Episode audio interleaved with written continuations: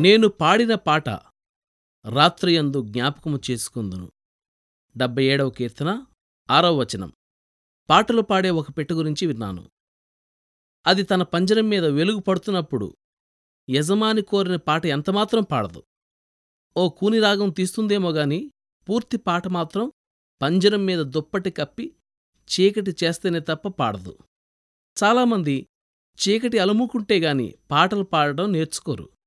Nightingale పక్షుల గురించి ఒక మాట ఉంది. ఆ పక్షి ముళ్ళుకేసి తన శరీరాన్ని గుచ్చుతూ పాట పాడుతుందట. దూతలు పాడే పాటలు రాత్రిళ్ళు మాత్రమే వినిపిస్తుంటాయి.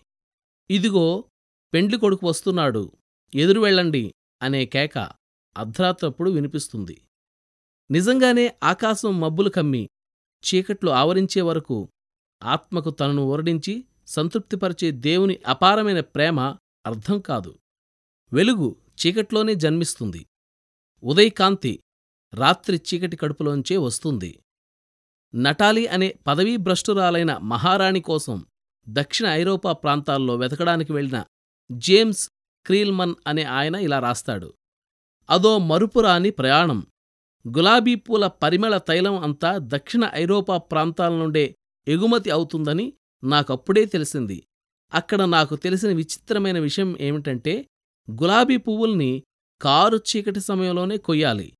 పూలు కోసేవాళ్ళు అర్ధరాత్రి ఒంటి గంటకు మొదలుకొని రెండు గంటలకు ముగించేస్తారు. మొదట్లో ఇది నాకు మూఢాచారం అనిపించింది. అయితే ఈ దివ్యమైన మర్మాన్ని అడిగి తెలుసుకున్నాను. వైజ్ఞానిక పరీక్షలు రుజువు చేసిందేమిటంటే ఉదయం అయ్యేసరికి గులాబీ పూలలోంచి నలభై శాతం పరిమళం తగ్గిపోతుందని. ఈ ఉదాహరణను మన ఆత్మలకు ఎలా అన్వయించుకోగలం? గులాబీలు చీకట్లో ఉన్నప్పుడు కలిగినంత పరిమళం వెలుగులో ఉన్నప్పుడు కలిగి ఉండటం లేదు. అలాగే మనం కూడా చీకటి బాధల్లో ఉన్నప్పుడే ఎక్కువగా క్రీస్తు పరిమళాలను పోగు చేసుకుంటాం.